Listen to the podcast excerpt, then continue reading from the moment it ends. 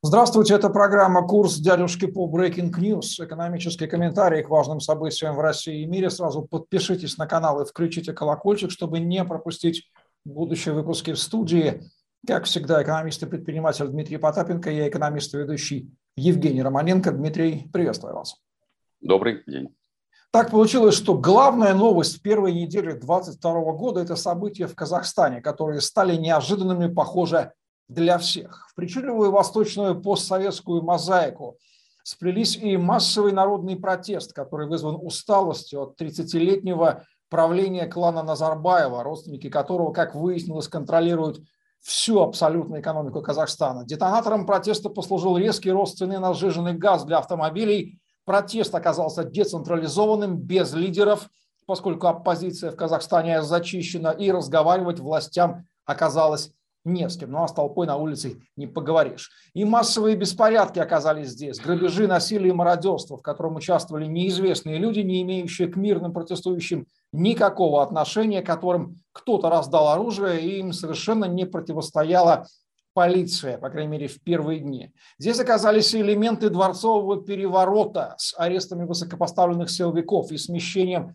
Елбасы Назарбаева с пожизненного поста председателя Совбеза его же ставленником Такаевым с полным исчезновением самого Назарбаева из медиапространства аж с 27 декабря, когда его последний раз видели в Питере в компании с гражданином Беларуси Лукашенко, который тоже тут воспользовался протестом, чтобы в очередной раз привлечь к себе внимание. И завершилось все это предсказуемо иностранной интервенцией, вводом в Казахстан войск Российской Федерации в количестве до 5000 человек а также войск из Беларуси, Армении и Кыргызстана, по личному приглашению Такаева в рамках якобы ОДКБ или Организации договора о коллективной безопасности. Это впервые произошло за 30 лет существования этой организации и явилось грубейшим нарушением ее сути, потому что создана она, напомним, для защиты от внешней агрессии стран-участниц ОДКБ, доказательств которой мы так и не увидели. Это уже напомнило и ввод войск СССР в Венгрию в 1956 году, в Чехословакию в 1968, в Афганистан в 1979. И, по крайней мере, мы теперь точно знаем, что ОДКБ вряд ли будет вмешиваться в случае реальной внешней агрессии в страны-участницы, но, скорее всего, точно будет использоваться для защиты авторитарных режимов стран-участниц от собственного народа, что и продемонстрировал казахстанский прецедент. Дмитрий, несколько вопросов по этой ситуации. Ну, начнем с того, в чем экономические причины событий в Казахстане. Пределам ли тут газ сжиженный на самом деле? И каковы будут последствия этих событий для экономики Казахстана? Ну, первое, конечно, сразу могу сказать, что Казахстан а, страна была всегда для меня а, близка с точки зрения, а, я ведения бизнеса, поскольку не очень сложно найти в сети, а, сколько раз я принимал участие, в, выступлял, выступал в а, программах, а, соответственно, Tech Garden. Неоднократно с рядом партнеров мы привозили туда иностранных лекторов, иностранные франшизы. Не приходилось взаимодействовать не только с огромным количеством органов, но и с членами семьи Назарбаев. Значит, э, первое, что хотел бы отметить, я не предполагал, что год э, начнется именно с такой экономики. То есть, как вы смотрите, поскольку вы смотрите наш, наши выпуски регулярно, я говорил о подъеме, соответственно, напряженности. Но, честно говоря, э, когда я первый раз услышал эту новость, знаете, у меня какое возникло не то чтобы дежавю, а возникла мысль а, следующего характера, что я понимаю, что выпуск как раз вот этого накопленного напряжения в экономике должен происходить в крупных государствах. Как я говорил в свое время про покерный стол, когда кто-то должен был первый, первый моргнуть. И первая у меня мысль была, слушайте, а вы-то куда полезли? Но у вас-то совсем карты слабые.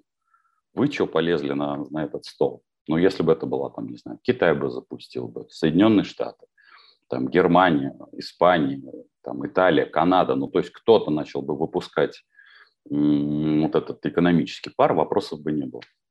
Но когда небольшая держава под названием Казахстан а, решила вдруг ни с того ни с сего поиграться в эти игрища и выпустить а, вот этот экономический пар таким методом, я первое, что подумал, куда вылезть.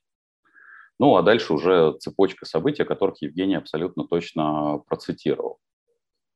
А, для всех экспертов, даже более крупных, чем я, существенно крупнее, чем я, всегда существовало напряжение в Казахстане.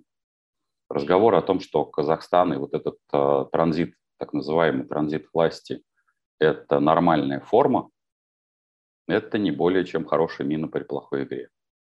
Последнему ребенку известно, что Казахстан, в общем, по сути дела, был всегда поделен на северный и южный. Это было, скажем так, достаточно долгая история в практически, ну, не в веках, конечно, но еще с советских времен. И поэтому напряжение межклановое существовало всегда. А, политологи или те, кто отслеживают именно вот эти вот башни, вот у нас есть а, любители, соответственно, расставлять всяческих башенок, там тоже были башенки. Семья вовсе не означает, что это, как это, монобрендовый расклад. Поверьте мне, что в рамках а, семьи Назарбаевых, его внуков, его дочерей, там, соответственно, ближнего круга существовало огромное напряжение, которое выливалось в те или иные хозяйствующие споры. Поэтому говорить о том, что будет именно, что эта э, как бы система управления устойчива, это ложь.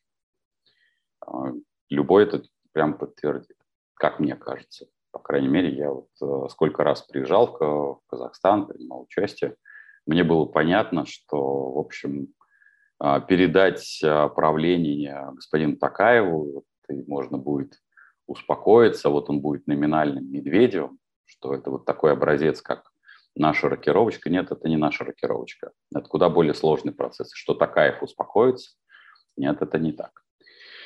А, то, что, а, опять-таки, еще один очень важный аспект. А, большая часть комментаторов, особенно пропагандистских, я удивляюсь, что аналитики тоже, скажем так, на это ведутся, я поставлю такое слово, говорят, ну вот смотрите, начиналось как мирный протест, а потом вот там были выпущены зэки. Я хотел бы всех как-то немножко приземлить на грешную землю. Я вас уверяю, Великая Октябрьская социалистическая революция и а, события 90-х годов, соответственно, тот же путь, не происходит э, гомогенно. То есть это не один слой, что вот люди выходят за свободу, за равенство, за братство. Если вы когда-нибудь вам удастся, дай бог вам, почитать э, документы э, годов 917 и последующих 20-х, то все существенно проще и бытовее. Я, например, благодаря своим а, товарищам в ряде городов читал именно реальные документы о гибели большого количества людей. Когда их сбрасывали под лед, а, закалывали штыками. Так вот, практически под всеми под основами лежит мелкие бытовые конфликты. И поэтому, когда есть люди, а, которые выходят на площадь с мирными требованиями, эти требования даже присутствуют в интернете, должны быть, я это подчеркну слово, должны быть люди, которые будут мародерами. И, скорее всего, это какой-нибудь ваш сосед алкашонок, который регулярно погоняет жену, и буйствует на подъездничной клетке, когда ломится в двери. Если вы думаете, что великие тираны рождаются в какой-то особой инкубатории, ничего подобного. Все начинается с очень бытовых и базовых вещей. Собственно говоря, в 1917 и 20-х годах именно так и было. И то, что как развивались события, я хочу свою версию, как мне вот по событиям, которым я выхватывал, созванивался со своими товарищами в Казахстане, имеющим отношение к власти, сразу могу сказать. События развивались следующим образом. Под шумок, под новогодние праздники, поскольку есть тяжелейшее экономическое, скажем так, состояние части кланов Назарбаева решили поднять стоимость газа. Ну что, новогодние праздники, народ, в общем-то, подконтрольный, то, о чем сказал Евгений, абсолютно верно. Любая так называемая оппозиция зачищена, ну а этот, как его там, народ, как и у нас, схавает. И подняли цену в два раза. И вдруг оказалось, что народ не схавал, что блокчейн проник в социальное общество, и народ вышел на улицу. И возникла растерянность. Потому что если вы посмотрите все три режима Беларуси, России, а, в том числе и Казахстана, то как привыкла действовать власть? Она привыкла, что есть некий лидер, которого мы там за экстремизм, терроризм, а, репост, фоточку сажаем, либо выносим ему какое-то предупреждение и держим его на коротком поводке. А он там и на этом основании мелкий чин, там, неважно, из а, безопасности, либо из местного МВД, наверх отправляет, э, соответственно, бумазей, что все под контролем, вот у нас он либо сидит, либо у него там он разгромлен. Тут оказалось, что люди, которые, в общем, не имели никакого отношения ни к оппозиции, ни к экономической, ни политической, а, самоорганизовались. Произошло такое мелкое слияние сот ячеек, которых никакая власть, почему я буду очень четко на этом акцентировать, контролировать не может. потому что это наш сценарий, это сценарий Российской Федерации только в очень коротком промежутке времени. Он вышел на улицу. И здесь, конечно, э, поскольку, как говорилось, я говорил, что башен э, этого храма, скажем так, нет, это не храм, конечно, этого э, зикурта, зикурата точнее, очень много, а каждый из них попытался сыграть на этом.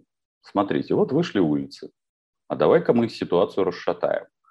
Были выпущены уголовники, да, физически были выпущены уголовники из тюрем. Они не бежали, и они их выпустили.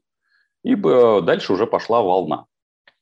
Как сейчас показывает официальная пропаганда, если вы посмотрите на оружие и людей, лиц которых не показывают и изображают из них террористов, то любому человеку, который владеет оружием, будет бросится очень сильно в глаза. Я надеюсь, у нас будут комментаторы, которые посмотрят вот эти видеокадры.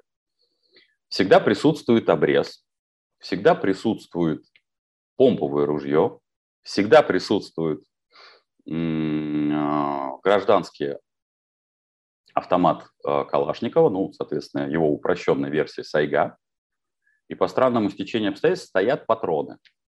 Вот те, кто внимательно присмотрится, то увидят, что патроны другого калибра. Ну, то есть они и по длине не входят в этот автомат, и нет почему-то патронов к, соответственно, к обрезу.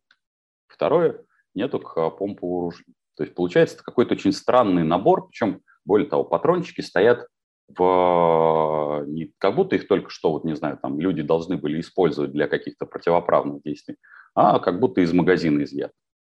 Ну вот у меня возникает абсолютно четкое ощущение, с учетом того, что террористов которых сначала говорили, что 20 тысяч, а потом оказалось, показывают по кадрам там, от силы 5-6 человек, что это просто смонтированный кадр.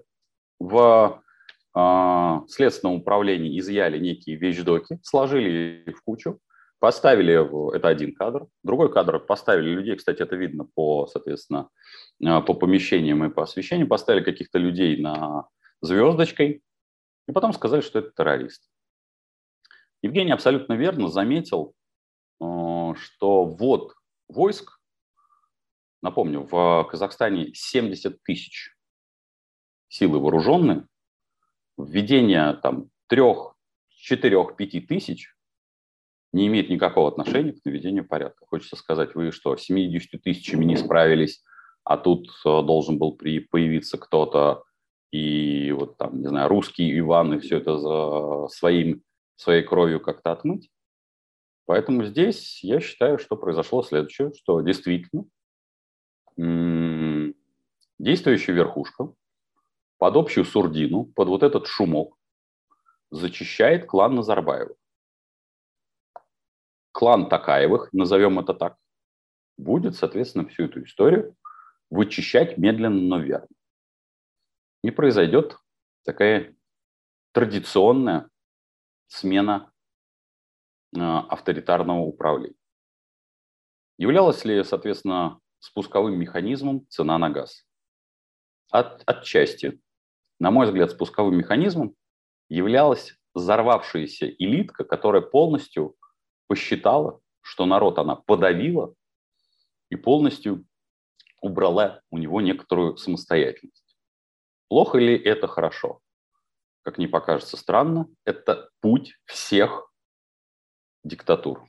Я недавно написал этот пост, я могу сказать, что абсолютно все диктатуры, которые искренне считают, что надо передавить оппозицию, задавить независимые СМИ, и это им позволит удержать э, правителя у власти, они делают одну и ту же ошибку. Они полностью вычищают субъектность э, граждан. И в данном случае Казахстан продемонстрировал, и люди Казахстана, это прекрасно, продемонстрировали, что они в состоянии самоорганизовываться без всяких лидеров, именно вот этими сотами небольшими, как пчелы, стекаясь в одну точку. И блокчейн, в том числе и в социальном смысле, рулит. Поэтому газ, а точнее взорвавшиеся люди от власти, которые распределяют этот газ, были спусковым механизмом. А дальше из людей, в зависимости от того, что они в себе пестуют, либо белое, либо черное, это белое или черное вылезло на улицу. Дмитрий, как события в Казахстане повлияют на ситуацию в Российской Федерации, в Белоруссии, режимы и экономическая модель, которых во многом с казахскими сходны? У меня нет никаких сомнений, что и для Беларуси, и для России розыгрыш будет один. Ну, старую собаку научить новым трюкам невозможно, исключено. Ни о каком а, диалоге с гражданским обществом, а, там, сменяемости власти даже речи быть не может. Это, это, это вот забудь об этом всяк сюда ходящий. Я удивлен, конечно, честно, когда люди э, там, на полном серьезе говорят, ну вы что, вот казахские события полностью исключили а, там, транзит власти по принципу преемника в Российской Федерации. Я дико извиняюсь. Вот правда не хочется даже это комментировать. Причина очень простая. Вы, вы вот искренне, я не знаю, я понимаю, что для политолога это очень важно, потому что наличие транзита – это наличие для тебя работы, извини. Потому что ты можешь все время говорить о каких-то пасьянцах, а вот Васенька может быть там транзитером, Петенька, вот здесь такой клан выдвигает. Транзита в авторитарном управлении не может быть. Может быть только один путь, либо это, э, ну, вернее, два, будем честны. Значит, либо э, какая-то часть элитки восстает, либо пользуется ситуацией, как воспользовался Такаев, либо второе – это вперед ногами. Вот это, пути два – на самом деле путь один, потому что после того, как а, вперед ногами, то происходит то же самое, что будет происходить, происходит сейчас а, в Казахстане. Точно так же элитки там, может быть, на сутки успокоятся, а потом каждая, в зависимости от их возможностей, кто-то начнет уголовников выпускать, чтобы ситуация была наиболее дестабилизирована, и они будут везде будут, еще раз говорю, при а, в 917 году, в 91 году будут сжечь машины, разграблять а, магазины и же с ним. Если вы думаете, что как-то по-другому происходят, соответственно, государственные волнения или перевороты, нет, никак по-другому не происходит. Нет иного сценария. Никто не выходит на, на колени и встает царь-батюшка, мы пришли тебя свергать, и будь любезен подписать э, отказ от власти. Поэтому будут закручены, конечно, гайки но они будут закручены в... Это бессмысленно тоже обсуждать э, закручивание гаек. Это, на мой взгляд, это очевидно и понятно. Куда важнее обсуждать о власти-то самой, которая сейчас находится у власти, извините за тавтологию. Это принесет пользу. Останется ли она дольше за счет того, что она закрутит больше гайки, больше уничтожит, а, больше создаст э, режим, э, и так уже имеющийся, безусловно, а, там, а, закрытой крепости. нет. Ну, то есть я вообще ни, никоим образом, ни, даже нет, чем, как не покажется печально, чем власть более жестоко действует по отношению к котлу своего народа, тем быстрее она себя свергает. Чем более расслабленно и немножко как бы давая, нет, не, не упаси Господь, не переходя в диалог, диалог нельзя делать, это потеря лица для власти, чем больше как это э, дрейфуя на волнах тех или иных, тем больше власть может э, как раз э, дольше сохранить свое собственное правление. Но надолго ли это?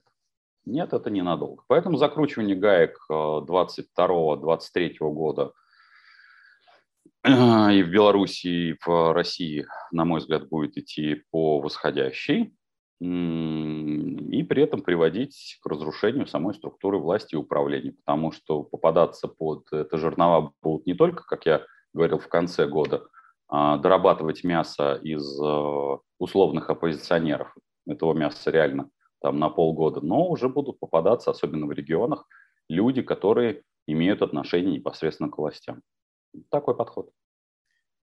Исходя из того, что события с вводом российских войск в Казахстан, безусловно, это внешнеполитическое событие для Российской Федерации, и принимая во внимание историческую традицию, что что бы ни происходило в российской внешней политике, бомбить всегда будут Вопрос, какую экономическую цену в итоге заплатят россияне за ввод российских войск в Казахстан? Ну, а, если мы говорим о как раз экономической а, подоплеке, а, ну, содержание наших войск за рубежом сейчас будет не очень значительно, потому что как только клан, кланы, скажем так, утихомирятся, придут в некий баланс, кстати, я хотел бы отметить, что у нас разломы в будущем пойдут по, в, по нескольким локациям. Как бы власть этого не хотела, это, конечно, Чечня, это, конечно, Калининград, это Татарстан и по Дальний Восток э, с его, в общем-то, вымирающим э, населением и близостью к Японии. Это не означает, что мы потеряем территориальную целостность, но как раз война кланов будет э, происходить вот по этим разломам, как мне кажется. Ну и внутри, естественно, Московии в обязательном порядке, здесь тоже мы обсуждали, 2-3 клана поднимутся. А будет ли э, так называемый прогрессивный Запад решать эту проблему и увеличивать какое-то давление, э, рассматривая ввод войск как некую агрессию по аналогии с э, Чехословакией? На мой взгляд, нет, не будет. А, и здесь это для всех тех, кто относится к либеральной, скажем так, э, части нашего населения, должно быть тоже очень четкий ответ. Проблемами российского и белорусского общества будет заниматься российское и белорусское общество. Никакой прогрессивный или, наоборот, негативный Запад ни при каких обстоятельствах не будет нашим головником заниматься. А к чему это приводит? Это приводит к тому, что если либеральная часть нашей или не либеральная и демократическая часть нашей общественности хочет сколь-нибудь в будущем остаться в памяти народной, то с вершин каких-то прокламаций нужно идти в тот самый ватный мир и с ним работать для донесения доброго, светлого, вечного. Поэтому то, что сейчас обсуждается запрет на ввоз Соединенными Штатами а, электроники, компьютеров, а, телефонов, да, он может ну, настать. А, Возиться все будет только через Китай, просто цена подрастет на всю электронику, привозимую из Соединенных Штатов, ну или с сопредельные страны, скажем так. В общем-то, вы можете купить те же, как говорится, производные чипы и все остальное, и HP, и Apple, и же с ним в европейских странах. Но только просто они дороже там процентов на 20, на 30. Поэтому в данном случае я считаю, что цена будет э, в технологическом отставании. Ну, об этом, о технологическом отставании мы говорим в каждой экономической новости, когда мы анализируем данные, которые предоставляет, пока еще предоставляет, пока еще не признанный иностранным агентом Росстат. Ну и какие главные выводы для всего постсоветского пространства, болеющего, в общем-то, одними и теми же болезнями последние лет 30, ну и прогнозы развития событий на этом самом пространстве мы можем сделать из событий в Казахстане? Ну, практически многое из этого я э, сказал, что, на мой взгляд, будет э, ухудшение именно а, динамики свободы слова, свободы экономического предпринимательства как таковое в Российской Федерации, потому что каждый, э, каждый альтернативный доход, каждое альтернативное мнение а, по механизму власти будет а, расцениваться под украинским сценарием, под э, казахстанским сценарием. Но они там, они как это, как обычно, ищут под фонарем. Есть ли у нас э, шанс пройти этот перелом?